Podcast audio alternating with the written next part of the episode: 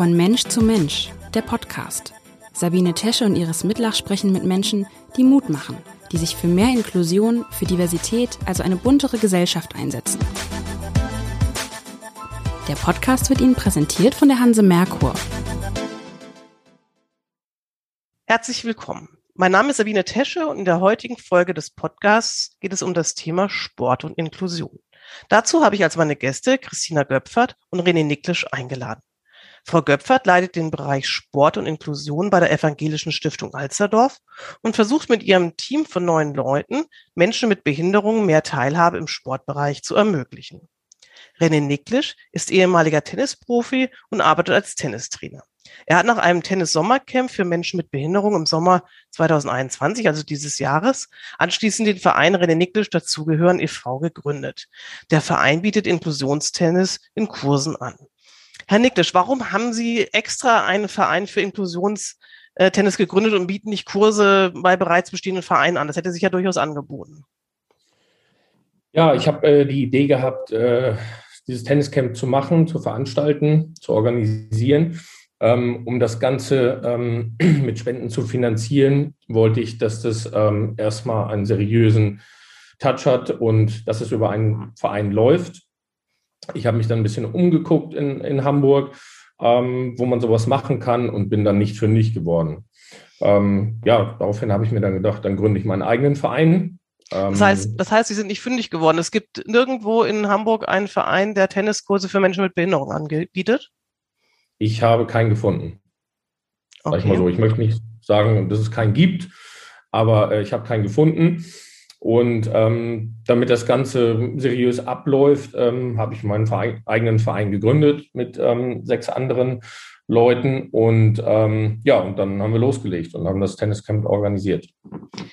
Haben Sie denn Erfahrung gemacht, dass äh, Sport- oder Tennisvereine grundsätzlich offen sind für Inklusionsangebote? Ja, ähm, aus meiner Sicht sind Vereine schon durchaus offen, nicht alle Vereine. Ähm, allerdings sind da häufig auch Fragen und Unsicherheiten und eben ist es häufig so, dass die Menschen mit Behinderung nicht unbedingt beim Verein vor der Tür stehen. Welche Erfahrungen haben Sie gemacht, Herr, Herr Niklisch? Haben Sie die Erfahrung gemacht, dass die Tennisvereine ganz offen waren für Ihre Idee so? Ähm, ich habe in dem Verein gefragt, wo ich, wo ich sowieso arbeite, wo ich meine, meine Schüler äh, betreue. Ähm, ich sage mal so, die hatten nichts dagegen, ja, ähm, dass ich das da veranstalte. Ähm, es kam natürlich relativ schnell äh, ja, so ein paar Bedenken auf. Ähm, äh, ja, ist das hier äh, äh, barrierefrei? ähm, machen die die Plätze kaputt und so weiter. Ähm, das war schon Thema, muss ich ehrlich sagen. Aber ähm, das konnte ich mit der damaligen äh, Vereinsführung auf jeden Fall klären und ähm, ja, die haben das gleich, äh, die haben da gleich zugestimmt. Das war jetzt Alsterdorf, ne? Skala, oder? Skala in Langhorn, genau. Dann bieten Sie jetzt diese Kurse auch an, ne? Einmal die Woche, glaube ich, genau. Ähm, Frau Göppert, wir haben ja einen Hamburger Sportbund mit knapp äh, 800 Mitgliedssportvereinen, also auch eine ganze äh, Bereich oben drüber, Verwaltungsbereich oben drüber, ähm, der gut ausgestattet ist an sich. Warum braucht es denn eigentlich eine Extraabteilung bei der Stiftung Alsterdorf, die sich um Sportangebote für Menschen mit Behinderung kümmern? Ähm, also zunächst mal, wir gehen ja nicht in Konkurrenz, sondern wir machen das dann gemeinsam. Also der Hamburger Sportbund hat ja auch seit neuestem äh, auch einen Mitarbeiter, der sich um den Bereich Inklusion auch noch mehr kümmern kann. Und auch dort möchte natürlich der Hamburger Sportbund mehr Mitglieder gewinnen. Ähm, wir haben uns auf den Weg gemacht, weil wir gemerkt haben, dass es zu wenig Angebote für Menschen mit Behinderungen in Sportvereinen oder auch generell im Sport gibt. Und deshalb ähm, wollen wir dafür sorgen, dass sich dies ändert. Aber ähm, sie gibt es jetzt ja auch schon seit sechs Jahren. Ähm, sie haben gerade gesagt, das ist auch noch nicht so lange. Ich meine, das Thema ist ja sicher vielleicht schon länger mal ein Thema. Ich bin ja unter anderem auch in, immer mal bei so einer ähm, Preisverleihung, bei der äh, Werner Otto ähm, Preisverleihung ähm, im Behindertensport. Die gibt's ja auch schon ein bisschen länger. Das Thema liegt ja schon länger da. Und ich wundere mich jetzt auch, wenn Sie sagen, dass der Hamburger Sportbund jetzt irgendwie erst gerade so eine Stelle geschaffen hat. Ich meine, ist das irgendwie verschlafen worden oder gab es da keinen Bedarf? Ähm, nein, glaube ich nicht. Ich glaube, man hat es etwas unterschätzt. Also es gab immer eine Summe äh, für Fördermittel im Bereich für den inklusiven Sport, die dann ausgeschöpft werden können, wenn es Angebote gibt. Und genau da ist meiner Meinung nach der Fehler gewesen, dass die Angebote sich eben nicht selber schaffen, ähm, dass es da eben mehr Aufwand benötigt, mehr Dinge, die gemacht werden müssen, damit sich dies verändert. Ähm, und es ist schon so in den letzten Jahren, ähm, haben wir uns hier in Hamburg erst auf den Weg gemacht. Da sind sicherlich andere Bundesländer schon etwas weiter. Warum gibt es denn so wenig inklusive Angebote? Also ich finde das jetzt, wenn man wirklich mal guckt, das sind 800 äh, Vereine und es gibt gerade mal 31, die Angebote machen. Und Sie haben ja so netterweise auch auf der ähm, Stiftung Alsterdorf Webseite ähm, Angebote aufgelistet. Aber wenn ich da ehrlicherweise mal ein bisschen genauer hingucke, dann sehe ich eigentlich immer nur so zwei Vereine, die viel anbieten. Das ist dieser Inklusionssportverein Alsterdorf und ganz, ganz prominent auch Sportverein Eidelstedt. Ich meine, ähm, wie kann das sein, dass das dann nur 31, die überhaupt irgendwas anbieten? Gibt es da totale Berührungsängste von den anderen oder gibt es dann immer mal, ist das schon ein Erfolg, wenn ein Verein von den 800 mal irgendwie ein kleines Angebot, keine Ahnung, Rollstuhlbasketball oder sonst was anbietet? Oder äh, was ist so das, das Hauptproblem? Warum sind das so wenige? Ja, also viele haben sich da einfach nicht getraut. Viele sehen vielleicht dann doch eher den Leistungssport oder haben ihre Schwerpunkte und für das Thema Inklusion ähm, haben sich eben noch nicht so viel auf den Weg gemacht. Ähm, sicherlich ist es ja auch so, wie gesagt, dass ja die Menschen nicht unbedingt zum Sportverein gehen, dass nicht so aus automatisch ein, ein neues Angebot entsteht und dass Menschen mit Behinderung sich nicht unbedingt ähm, dort wiederfinden, eben auch in den klassischen Sportvereinen. Ähm, das sind sicherlich so die, die Hauptgründe. Ähm, ja, und dann müssen die Angebote auch passen. Also das Thema Inklusion ist ja erschreckenderweise immer noch recht neu ähm, in Deutschland. Ähm, Teilhabe ist immer noch ein Problem, ähm, auch wenn das gesetzlich verortet ist und es nützt aber nichts. Ähm, man kann es per Gesetz nicht schaffen, sondern es liegt einfach meistens an Menschen, an einzelnen Personen, die was initiiert haben und deshalb sind diese Vereine schon führend, während andere sich da noch nicht auf den Weg gemacht haben dann ist ja jemand wie René Niklisch, der ein richtiges Vorbild für sie, oder? Ich meine, der ist schon, der hat gesehen, er kommt nicht so richtig weiter mit den, mit den Vereinen, weil es irgendwie schwierig ist ähm, und da so ein bisschen Sperrigkeit da liegt. Ähm, aber das kann es ja nicht sein, dass jemand sich wie Herr Niklisch auf den Weg macht ähm, und selber einen Verein gründen muss, um überhaupt in irgendeiner Form dann ne, ähm, das Angebot machen zu können, oder? Wie sehen Sie das, Herr Niklisch? Ja, ich und Vorbild, ja. Mhm.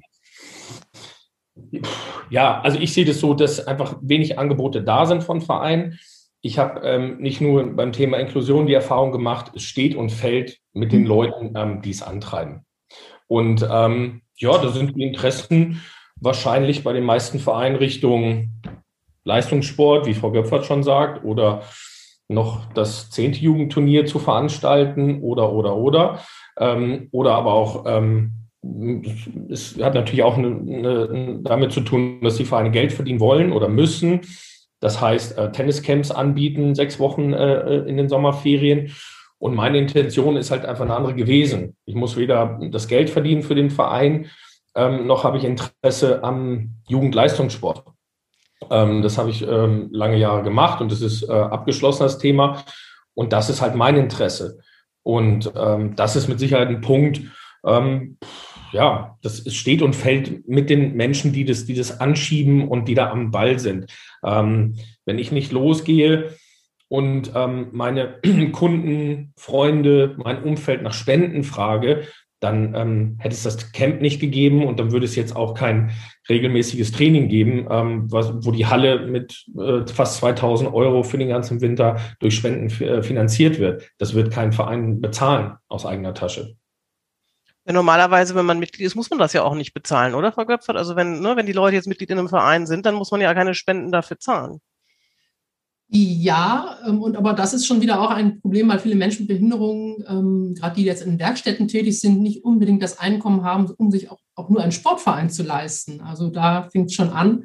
Da gibt es eben keine Möglichkeit, dass ein Zuschuss erfolgt. Ähm, jetzt gerade, wenn man dann Richtung Tennis geht, braucht es natürlich auch noch mehr Kosten, weil da einfach mehr Hallenkosten einfach da sind. Ähm, ja, insofern, da fängt es schon an. Also das, den Aspekt habe ich noch ehrlicherweise gar nicht gedacht. Ich hätte jetzt da, bin da eher davon ausgegangen, dass äh, ähnlich wie zum Beispiel bei Kindern, die ja teil, dieses Teilhabegesetz haben, wie Kids in die Clubs, dass es da einen Zuschuss gibt von Seiten der Behörde, heißt das bei Menschen mit Behinderungen, die ein ganz, ganz niedriges Einkommen haben, kriegen keinerlei Zuschüsse, um an Sport teilzunehmen. Richtig, das ist leider noch so. Es wäre super, genau dieses äh, Beispiel Kids in die Clubs ist großartig und wenn es das gäbe für Menschen mit Behinderungen, hätten wir schon mal eine kleine Hürde genommen, ähm, weil das ist natürlich schwierig, wenn man per se vielleicht nicht unbedingt eine Sportaffinität hat, eine Behinderung hat, sowieso nicht, ähm, nicht so mutig ist und dann soll man auch noch Geld dafür zahlen. das sind dann mehrere Hürden, wieso die Menschenbehinderungen dann vielleicht sagen, ich lasse das mit dem Sport. Okay, dann ist es also auf beiden Seiten, dass es nicht nur so ist, dass es keine Angebote gibt, sondern es gibt einfach auch, es ist auch schwierig für Menschen mit Behinderung überhaupt, äh, sich zu motivieren, ähm, Sport zu machen und sich zu trauen. Wie war das denn bei Ihnen, Herr Niklisch? Wie haben Sie denn Ihre Sommercamp-Mitglieder gefunden? Also ich sehe das erstmal so ohne Angebot äh, von einem Verein, ob ich es nun bin äh, als Verein oder ein anderer Tennisverein, ähm, wird es das nicht geben. Als erstes muss das Angebot da sein. Und ähm, ich bin an eine Stiftung herangetreten, Leben mit Behinderung in Hamburg, ähm, habe diese äh, Stiftung angeschrieben, habe mit denen telefoniert, habe denen erzählt, was ich vorhabe und dann, was das Sommercamp angeht, mit denen kooperiert. Ähm, die haben die äh, Kinder, die Familien ausgewählt und ähm, so habe ich angefangen. Die haben das ausgeschrieben ähm, und natürlich brauche ich da Hilfe. Ich habe äh, zu der Zeit auch mit ähm, oder ein bisschen später mit Frau Göpfert äh, Kontakt gehabt, ähm, die sagt, okay, ich versuche das unterzubringen und so weiter. Aber sie hat schon recht, das ist ähm, gerade im Tennisbereich ähm, alles über Spenden, gerade das regelmäßige Training ist nicht zu finanzieren. Das heißt, ähm, das, sind, das sind schon Kosten, die auf einen zukommen. Und ähm, da Sie eben den HSB angeschnitten haben, die haben ja Fördermittel. Nur muss ich als Verein erstmal zwei Jahre dort Mitglied sein, um die beantragen zu können. Und das ist natürlich etwas, wo ich sage, hm, auf der einen Seite, ja, sonst könnte jeder einen Verein gründen und sagen, gib mir mal Fördermittel. Ähm, aber wenn man sich ein bisschen mit beschäftigt, mit der Geschichte, was wir da gemacht haben, was jetzt, ähm, was wir jetzt gerade machen, dann könnte man vielleicht auch hergehen und sagen, ach komm, wir vergessen mal die zwei Jahre, der meint es wirklich ernst mit der Geschichte und wir unterstützen das mit Fördermitteln. Ähm, und das äh, wird es natürlich sehr viel leichter machen, das ist ganz klar. Das sind ja dann viele mehr Hindernisse, als ich noch gedacht habe. Das ist ja dann, also ich dachte, ist, wir reden jetzt hier nur darüber, dass es eben Berührungsängste gibt, so auf beiden Seiten und wie auch weiter, aber dass es dieses finanzielle massive Problem gibt, weil das, ich stelle mir das auch so vor, ähm, gut, mit Kindern macht man das aber auch so, wenn man eine neue Sportart möchte man ja ausprobieren. Das heißt, es gibt ja noch nicht mal die Chance, wenn es gar keine Angebote gibt, sich überhaupt auszuprobieren, um sich überhaupt dafür zu entscheiden als Mensch mit Behinderung, ob mir dieses Sportangebot gefällt. Das heißt, ich muss ja erst dann, ähm, ne, ich kann mich, ich, ich muss ja dann, kann ja Mitglied Mitglied dann werden, aber dann gibt es vielleicht gar kein Sportangebot für mich, mich was es gefällt. Die müssen so nehmen, äh, friss oder stirb, oder wie sehe ich das, Frau Göpfert? Ja, ja, das ist so. Also ähm, es gibt die Angebote, es ist schon allein schwer, die Angebote zu finden, die Partys gibt. Dann sind die vielleicht in Hamburg ganz an einem anderen Ende. Das heißt, ich muss da irgendwie auch noch hinkommen. Auch das ist manchmal eine Hürde. Ähm, genau, dann brauche ich noch die Mittel. Äh, und dann weiß ich eben nicht, gefällt mir das? Also passe ich da rein? Ähm, es ist ja schon, muss man noch ehrlich sagen, dadurch, dass wir so viele Berührungsängste in Deutschland noch haben, ist es nicht so, dass Menschen mit Behinderung sich äh, alle so mutig sind und sagen, ich gehe da jetzt einfach mal hin und schaue mir das mal an. Und wenn ich da abgelehnt werde, habe ich ja kein Problem damit, sondern das ist schon, ähm, ja, wenn, man will nicht hören, ach, für Sie habe ich hier aber kein Angebot. Sie haben eine Behinderung, Sie, für Sie haben wir hier nichts. Ne, sondern man möchte ja da auch herzlich aufgenommen werden und ähm, Sport war ja auch, muss man ja auch ganz ehrlich sagen, in den Schulen ähm, immer so, dass die Menschen, die nicht gerade ähm, sportlich von Anfang an sind, dass die auch gerne so eine äh, negative ähm, Erinnerung an Sport haben und da auch ähm, sich nicht, nicht sehr, also kein Selbstbewusstsein in dem Sinne haben. Was haben Sie denn da erlebt, Herr Niklisch? Sie haben ja in diesem Sportcamp ähm, praktisch völlig neu angefangen. Waren das auch Probleme, die Sie hatten, dass die sich nicht getraut haben, einen Tennisschläger? Das war jetzt für schwerpunktmäßig, glaube ich, mit geistiger Behinderung oder hatten Sie auch körperlich Behinderte? Sowohl, sowohl als auch. Ähm, also geistig und körperlich äh, äh, Behinderung. Ähm, ja, es ist schon so gewesen, dass ähm, ich erstens, Entschuldigung, beispielsweise erfahren habe, dass Kinder schon abgelehnt wurden ähm, bei, bei Tennisvereinen, die genauso wie Frau Göpfert gerade erwähnt hat, ähm, gesagt haben, tut uns leid, wir haben hier nichts für dich.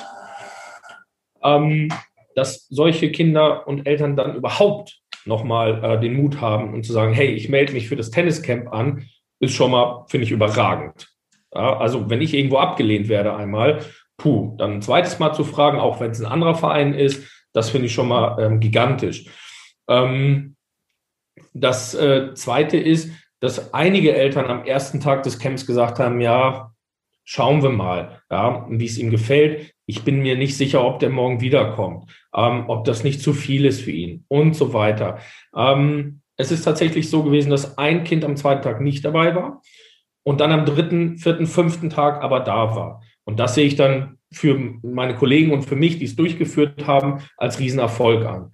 Ähm, aber sie müssen äh, zu dem Thema eben, ähm, sie müssen Klinken putzen.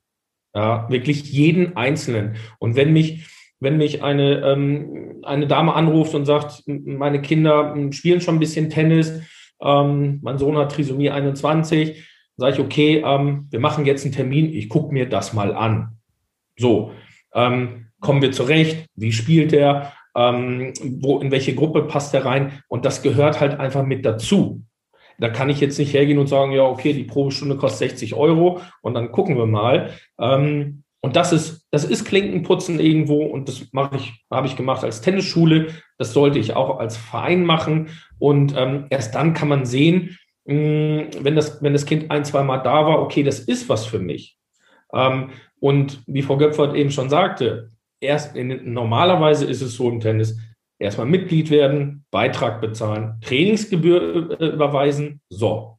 So, und jetzt sagt ihr Kind mit Behinderung, nee, das ist blöd. Ähm, warum auch immer. Tennis gefällt mir nicht, der Trainer gefällt mir nicht oder ähm, die Gruppe gefällt mir nicht. Und ähm, das, sind, das sind eine Menge Hürden, ganz klar. Mhm. Es gibt ja nun. Mal, Entschuldigung. Meiner nee, Meinung nach versuchen, so viele Dinge wie möglich aus, ähm, auszuschließen. Erstmal das ist ja auch das Normale, das habe ich mit meinen Kindern auch gemacht. Also bis die zu, gut, Fußball war relativ einfach, aber jetzt spielt der eine zum Beispiel Badminton, da hat er sich natürlich auch ausprobiert, ja. Und das gibt's ja. aber alles auch meistens in einem Verein. Ja, da gibt's Kinderton, damit fangen die an und dann sind die vielleicht besonders begabte Turner und dann können sie dann in die, in die bessere Turnengruppe wechseln und dann ist der eine, hat auch Tennis ausprobiert, meine Güte, also und das ist alles innerhalb eines Vereins möglich. Aber wenn es irgendwie überhaupt nur drei Vereine wie Eidelstedt oder Alsterdorf gibt, die überhaupt was anbieten und ich wohne aber jetzt in, keine Ahnung, im in, in Harburg oder so, dann habe ich einfach wirklich ein Problem. Die fahren ja, die Eltern fahren ja, also jetzt reden wir von äh, Kindern mit Behinderung, also wo dann noch die Eltern fahren, ähm, dann fahren die aber sowieso zu Ärztentherapien und müssen dann noch irgendwie nach Alsterdorf von Harburg. Das ist ja, ist ja irre. Aber es gibt ja jetzt ähm, seit 2019 durchaus ein Projekt, und zwar das Sportlotsenprojekt, das ja all die Probleme, die wir so genannt haben, durchaus, ähm, ob sie es lösen kann, nicht, aber zumindest einen die richtige Schritt, die richtige Richtung machen möchte. Ähm, das ist ja bei der Stiftung Alsterdorf bei Ihnen, glaube ich, ähm, auch unter Ihnen, äh, Frau Göpfert, angelegt und wird ja von Aktionsmensch und der Alexander Otto Sportstiftung bis Ende des Jahres äh, finanziert, seit 2019. Ähm, ist denn da die Finanzierung schon weiter gesichert? Nur kurz. Ja, noch nicht so ganz. Also ähm, Aktion hat noch ein Stück weit verlängert, aber da ist nicht mehr viel im Fördertopf. Ähm, und jetzt suchen wir natürlich weitere Möglichkeiten, an Spenden zu kommen, weil das Projekt erfolgreich ist und ein guter Hebel ist, um mehr Menschen in Sport zu bringen. Genau, vielleicht erzählen Sie einfach mal, wie dieses ähm, Projekt funktioniert, das 2019 initiiert wurde und was die Ziele sind. Genau, also es ist, wir haben herausgefunden, dass es ähm, einfach wichtig ist, die Menschen dort abzuholen, wo sie leben, um sie auch ein Stück weit Richtung Sport zu lotsen. Also das heißt, wir haben eine, bisher eine Sportlotsin für ganz Hamburg ähm, die in Einrichtungen geht, in Wohngruppen, zum Beispiel auch mit Leben mit Behinderungen und in den Wohngruppen, die wir durch die Stiftung Alsterdorf erreichen, um dort zu fragen, hier, wie sieht es aus? Hat hier jemand Interesse an Sport? Was gibt es hier für Möglichkeiten? Und ähm, da ist es schon mal erschreckend, dass dort die Menschen, die dort in der Einrichtung zum Beispiel leben, häufig sagen, naja, Sport ist ja nichts für uns, da können wir ja nicht mitmachen, wir haben ja eine Behinderung.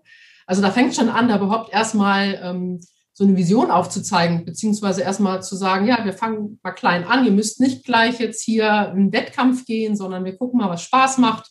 So, und dann eben die Vermittlung am Ende der äh, Menschen, die dann sagen, ja, ich kann mir jetzt hier was vorstellen an Sporteinrichtungen. Das heißt, ähm, wir vermitteln dann an den Hamburger Sportbund, um zu schauen, was kann man jetzt neu aufbauen. Wir sprechen dann über den Hamburger Sportbund mit den Sportvereinen, um neue Angebote zu initiieren aber auch, um erstmal in der Einrichtung ganz niederschwellig anzufangen. Sei es, dass wir rausgehen und Nordic Walking machen oder noch einfacher so eine Bürogymnastik dann dort umsetzen. Das heißt, Sie schaffen einen Bedarf, um dann beim Sportverein äh, in, möglichst innerhalb eines äh, Vereins das ähm, aufzubauen, weil wie Herr Niklisch beschreibt, sonst muss der Verein ja erstmal, ähm, um ein spezielles Angebot zu machen, neu gegründeter Verein erstmal zwei Jahre arbeiten. Das ist ja nicht, nicht sinnvoll. Das heißt, die schaffen Bedarfe, um dann gegebenenfalls äh, möglichst viel über einen Kamm zu scheren und eine gemeinsame Gruppe zu machen, oder? Genau so. Das, wir haben herausgefunden, dass eben die Vereine natürlich sagen, wieso soll ich jetzt hier ein Angebot erstellen, wenn ja keiner kommt? Dann haben wir gesagt, okay, wir sorgen dafür, dass welche kommen und ähm, bündeln das Ganze, schauen auch dann eben wohnortnah und nicht, die müssen jetzt erstmal durch ganz Hamburg fahren, um einen Sportverein zu finden, sondern wir gucken, was ist da in der Nähe ähm, und vermitteln dort an den Verein oder auch an Tennisclubs. Also deshalb gucken wir auch gerade, wie können wir hier beim Tennis unterstützen, die, wie schaffen wir die Menschen dorthin, die womöglich Interesse haben. Also Sie planen eine zukünftige Zusammenarbeit auch durchaus mit Herrn Niklisch oder sind schon genau. in der ähm, Besprechung zusammen. Ne? Also Richtig. Sie haben, ich habe ja mal geguckt, Sie haben ja was unter, dazu geschickt und Sie haben sozusagen zehn Vereine, ähm, das, das war das Ziel, davon zu überzeugen, niedrigschwellige Sportangebote für Menschen mit Behinderung, mit Behinderung aufzubauen. Sieben weitere wurden jetzt geschaffen, sicher auch Corona-bedingt. Ich finde, das ist sehr, sehr klein gedacht, oder? Also zehn mehr ja. Angebote. Hm. Ja, ähm, das ist schon so. Auf der anderen Seite, wenn man sieht, was erst nur da ist und wie lange es gebraucht hat, die paar Vereine, die es gibt, hier in Hamburg äh, aufzubauen, ähm, dann ist es schon ein Schritt. Und man muss natürlich auch immer das Verhältnis sehen, wie viele Menschen mit Behinderung leben in Hamburg, wie groß muss dann auch das Angebot sein. Ähm, aber es, ist, es ist kein, sind keine großen Schritte. Ich glaube, wenn wir jetzt mehr als eine Sportlotsin hätten, wären wir da schon weiter. Aber das ist natürlich auch da begrenzt. Mhm. Aber es ist dann auch erfolgreich, wenn wir sehen, wie auch der Hamburger Sportverein, FC St. Pauli, also Leuchtturmvereine, die, die dann auch mit aufgrund unserer Initiative sich auf den Weg machen und wie wir, wie dieses Netzwerk so langsam greift, wie wir dabei auch Strukturen aufbauen, um nachhaltig was zu verändern. Ja, muss auch sein. Also ich sehe das ja gerade auch, wir haben ja damals auch äh, Mach mit, bleib fit aufgebaut äh, vom Hamburger Abendblatt aus mit dem Hamburger Sportbund, wo eben Trainer direkt in Senioreneinrichtungen gehen und dort Sportangebote anbieten. Ne? So was ähnliches kann man sich ja durchaus auch vorstellen, dass äh, die in Sporteinrichtungen reingehen in, oder in, in, in äh, Einrichtungen für Menschen mit Behinderung, die Trainer und dann dort äh, direkt vor Ort was machen. Das, das ist vielleicht durchaus sinnvoll. Das, das sehe ich auch ja. so. Ist es denn wichtig, dass, ähm, es wurde ja auch immer gesagt, Inklusion bedeutet, dass Menschen mit Behinderung, ohne Behinderung zusammen trainieren. Äh, ich weiß nicht, bei Ihnen, Herr Niklisch, gibt es da Menschen ohne Behinderung, die auch mittrainieren oder eigentlich nicht? Doch, doch. Also beim Camp war es, war es 50-50 im Sommer. Und jetzt ähm, sind auch welche ohne Behinderung dabei, ja. Und äh, warum machen die mit? Einfach aus, aus Lust oder ist es einfach, äh, weil es umsonst ist oder, oder weil es ihnen besonders Spaß macht? Oder ja, also. Nee, also umsonst ist es nicht. Ähm, jetzt im Winter das regelmäßige Training, das, ähm, das ist nicht umsonst. Also die Halle ähm, bezahlt mein Verein und das Training, der Trainer muss bezahlt werden. Ähm, das bezahlen die Eltern. Also umsonst ist es nicht. Mm, das sind, ähm, das ist ein Kind, ähm, der äh, seinen Kumpel aus der Schule kennt und es ist eine Schwester von mhm. einem von einem Bruder, äh, ja klar, ähm, von einem von einem äh, Jungen, die die mitmacht, ähm, ist natürlich auch ein Thema, ganz klar. Ja, ich habe das Camp einmal vorgestellt, ähm, es woanders zu machen im nächsten Sommer und da war das schon ein großes Thema das, ähm, naja, also die Kinder, naja, dann mit anderen Kindern, die eine Behinderung haben, hm, schwierig. Ist das denn also, notwendig? Also ich frage mich auch immer, also das ist ja noch ein höherer Anspruch und das macht ja noch eine Hürde mehr auf, ja. Also weil dann auch wieder, ähm, ne, das, ist, das sind wir ja immer als wieder beim Förderschulthema, wie auch immer, da ist ja dann so die Frage, ist das denn ähm, nicht egal letztendlich? Ist es nicht eigentlich wichtig, dass es überhaupt einfach dieses Angebot gibt und ob da jetzt noch Menschen ohne Behinderung reingehen, um das Ganze noch inklusiver machen, müsste doch eigentlich ähm, weniger wichtig sein. Oder wie sehen Sie das, Frau Göpfert? Ja, also bei uns geht es erstmal darum, Teilhabe. Das heißt, überhaupt erstmal Angebote zu schaffen, Sportangebote, wo Menschen mit Behinderung dabei sind. Und ob das jetzt, ich sag mal, geschlossen ist, dass da jetzt erstmal vielleicht auch nur Menschen mit Behinderungen dabei sind, das finden wir in dem Falle völlig in Ordnung oder weil wenn das auch ein geschützter Rahmen ist und die sich dann trauen, sie sagen, ja, da habe ich nicht wieder das Gefühl, dass ich wieder die Schlechteste in dem oder der Schlechteste in der, in der Gruppe bin, dann ist das, finde ich, nur auch, auch völlig in Ordnung. Ähm, natürlich wäre es halt schön, wenn das am Ende so aufgeteilt ist, dass man Anfänger können zusammen Sport machen, ob jetzt mit oder ohne Behinderung, ist es manchmal auch auf Augenhöhe. Also wir haben ja einen Kletterkurs, da sind Menschen oder Kinder mit und ohne Behinderung, die zusammen klettern. Da finde ich, ist es nicht zu erkennen. Also mutig sind dann doch einige und das ist nicht davon abhängig, ob man Behinderung hat oder nicht. Ähm, und ich finde auch, ähm, da ein bisschen mehr Vielfalt anzubieten, dass es nicht nur um Leistung vielleicht geht. Also zum Beispiel Thema Fußball in den inklusiven Gruppen lernen auch die Kinder, die richtig gute Fußballer sind, dass sie da vielleicht mehr ihre Mitspieler äh, mitnehmen sollen. Da lernen sie nicht äh, die Tore selber zu schießen, sondern ihr Team zu führen. Und das sind auch Lernerfolge, finde ich, die auch grundsätzlich wichtig sind. Das äh, sehe seh ich auch ähnlich. Es ist denn so, dass ähm, man natürlich aber auch, wenn, ich weiß nicht, wie es bei Ihnen jetzt ist, Herr Niklisch, aber Sie haben ja auch unterschiedliche Gruppen. Also es ist natürlich schon so, dass es dann, also nicht nur unterschiedliche, unterscheiden Sie nach unterschiedlichen Leistungsfähigkeiten oder auch schon nach unterschiedlichen Graden der Behinderung. Also ähm, ich glaube, es ist bei Ihnen sogar ein Autist dabei und Trisomie. Und wie, wie unterteilen Sie die Gruppen? Das sage ich Ihnen ganz ehrlich, wie es ist. Ja. Ähm, die habe ich so unterteilt, ähm, wie die zeitlich konnten. Okay. Weil mir, mir, ist das, mir ist das völlig wurscht. Ähm, mhm. Ganz ehrlich. Ob da jemand dabei ist, der keine Behinderung ist und dann Inklusion da, da drauf steht, oder ob das äh, eine Gruppe ist, wo nur Kinder äh, äh sind mit Behinderung. Und wenn ich ein Tenniscamp mache mit 15 Kindern, ähm, dann teile ich die auch nicht so ein, dass auf jedem Platz ein Kind mit Behinderung und eins ohne ist. Mir ist das völlig egal. Ähm, mir ist es auch egal, weil äh, überall steht, und ich bewerbe das ja auch so, ähm, Kinder und Jugendliche.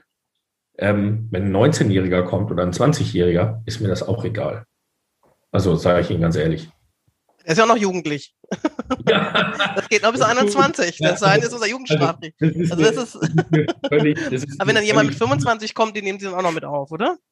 Ja, das ist mir, das ist mir völlig wurscht. Ähm, da geht es irgendwie nach anderen Gesichtspunkten, dass es passen muss. Ja, versteht er sich mit dem Trainer? Ähm, kommen wir mit ihm klar und so weiter. Das ist, das ist viel wichtiger, ähm, als ob, ja, wie alt er jetzt ist oder ähm, das ist, ähm, das ist völlig wurscht.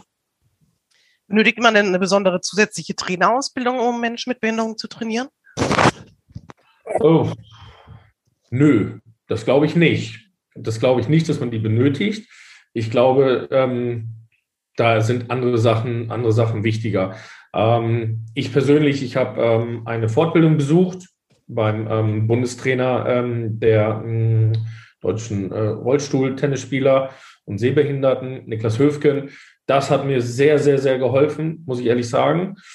Ähm, wir hatten bei dem Camp drei Betreuerinnen dabei äh, von, der, von der Stiftung Leben mit Behinderung.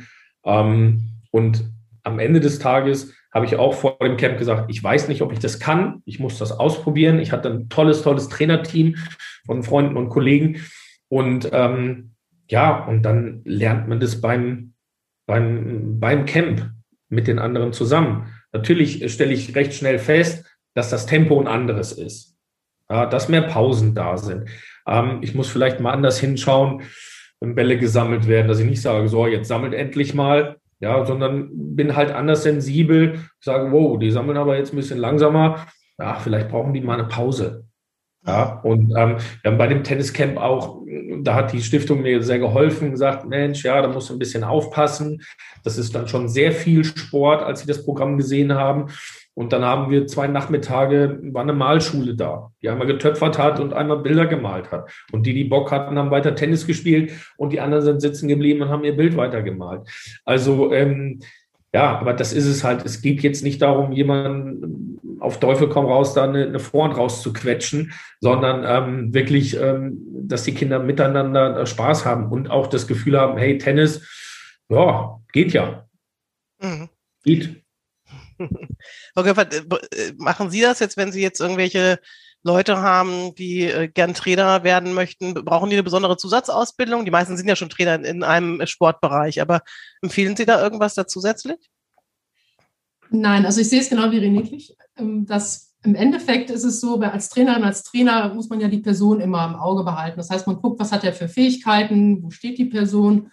So, und das ist gleich, das Gleiche. Man schaut dann eben, okay, der hat zwar eine Behinderung, was kann die Person? Ähm, es ist aber schon so, das muss ich sagen, dass wenn Menschen, die im Sport als Trainer da unterwegs ist, nochmal so so reinschnuppern und eine kleine Fortbildung machen, dass sie dann mutiger werden. Es ist häufig eher im, Kopf, äh, im, im Kopf die Angst zu haben, oh, das kann ich alles nicht, bin überfordert. Und wenn sie dann eine kleine Fortbildung machen und merken, ach ja, das ist eigentlich das Gleiche, nur dass da eben noch ein paar andere Menschen dabei sind, die vielleicht andere Voraussetzungen haben, dann geht das. Ähm, dieser ganze Leistungsgedanke muss der, also ich finde eben auch, das, das muss eigentlich nicht sein. Es gibt jetzt ja Paralympics, da verstehe ich das noch. Es gibt jetzt auch ähm, Special ähm, Olympics in Deutschland, da weiß ich auch, haben wir als Verein Hamburger Abend hilft auch schon mehrfach Sportler unterstützt, die da hingekommen sind, damit die überhaupt die, die Kosten da getragen werden. Warum ist sowas wichtig? Also wie sehen Sie das? Also ähm, was bringt das? Frau Göpfert. Ähm, ja, ich glaube, dass wir das im Moment schon noch brauchen. Wir wäre zwar irgendwann wäre es schön, wenn man so eine einen Wettkampf für alle hat, aber das sehe ich noch nicht in der nahen Zukunft. Es bringt was, weil auch Vorbilder da entstehen, dass Menschen mit Behinderungen sehen, oh, es gibt äh, Menschen, die vielleicht im Rollstuhl sitzen, die da richtig tolle Sportler sind. Das können die vielleicht auch. Und bei den Special Olympics geht es ja mehr um Menschen mit einer geistigen Behinderung und da genau. das Gleiche, dass da einfach ein riesen Netzwerk geschaffen wurde, dass Menschen mit Behinderung, geistiger Behinderung dort Sport machen. Das wird richtig zelebriert. Das ist ein Erlebnis und dann sehen andere, ach, ich kann vielleicht auch Sport machen. Und dafür alleine, finde ich, ist es schon sensationell und total wichtig, dass das stattfindet. Ich glaube, das ist genau vielleicht auch das, das Stichwort Netzwerke schaffen. Das ist das, womit Sie jetzt angefangen haben. Ähm, Sie, Herr Niklisch, möchten ähm, ja auch ein Netzwerk ähm, schaffen, dass mehr Leute, mehr Tenniskurse angeboten, angeboten werden für Menschen mit Behinderung. Das ist das Ziel von den Sportlotsen, ähm, ganz, ganz konkret. Und ähm, ich hoffe, dass wir, wenn wir vielleicht ähm, diesen Podcast nochmal in fünf Jahren machen, dass wir dann nicht sagen, wir haben in zwei Jahren sieben weitere Vereine dazu gewonnen, sondern wir haben 70 mhm. Vereine. Das wären ja immer noch unter zehn Prozent aller Hamburger mhm. Vereine dazu gewonnen. Ich danke Ihnen ganz herzlich, ähm, Frau Göpfert und Herr Niklisch, für dieses sehr spannende Gespräch, dass Sie da so das ganze Thema so vorantreiben. Es braucht, wie Herr Niklisch sagte, unbedingt engagierte Leute, die sich da äh, bemühen. Und ja, herzlichen Dank. Ich danke auch. Danke auch. Dieser Podcast wurde Ihnen präsentiert von der Hanse Merkur. Weitere Podcasts vom Hamburger Abendblatt finden Sie unter abendblatt.de slash podcast hier finden Sie auch alle aktuellen Podcast-Themen und unseren neuen Podcast-Newsletter.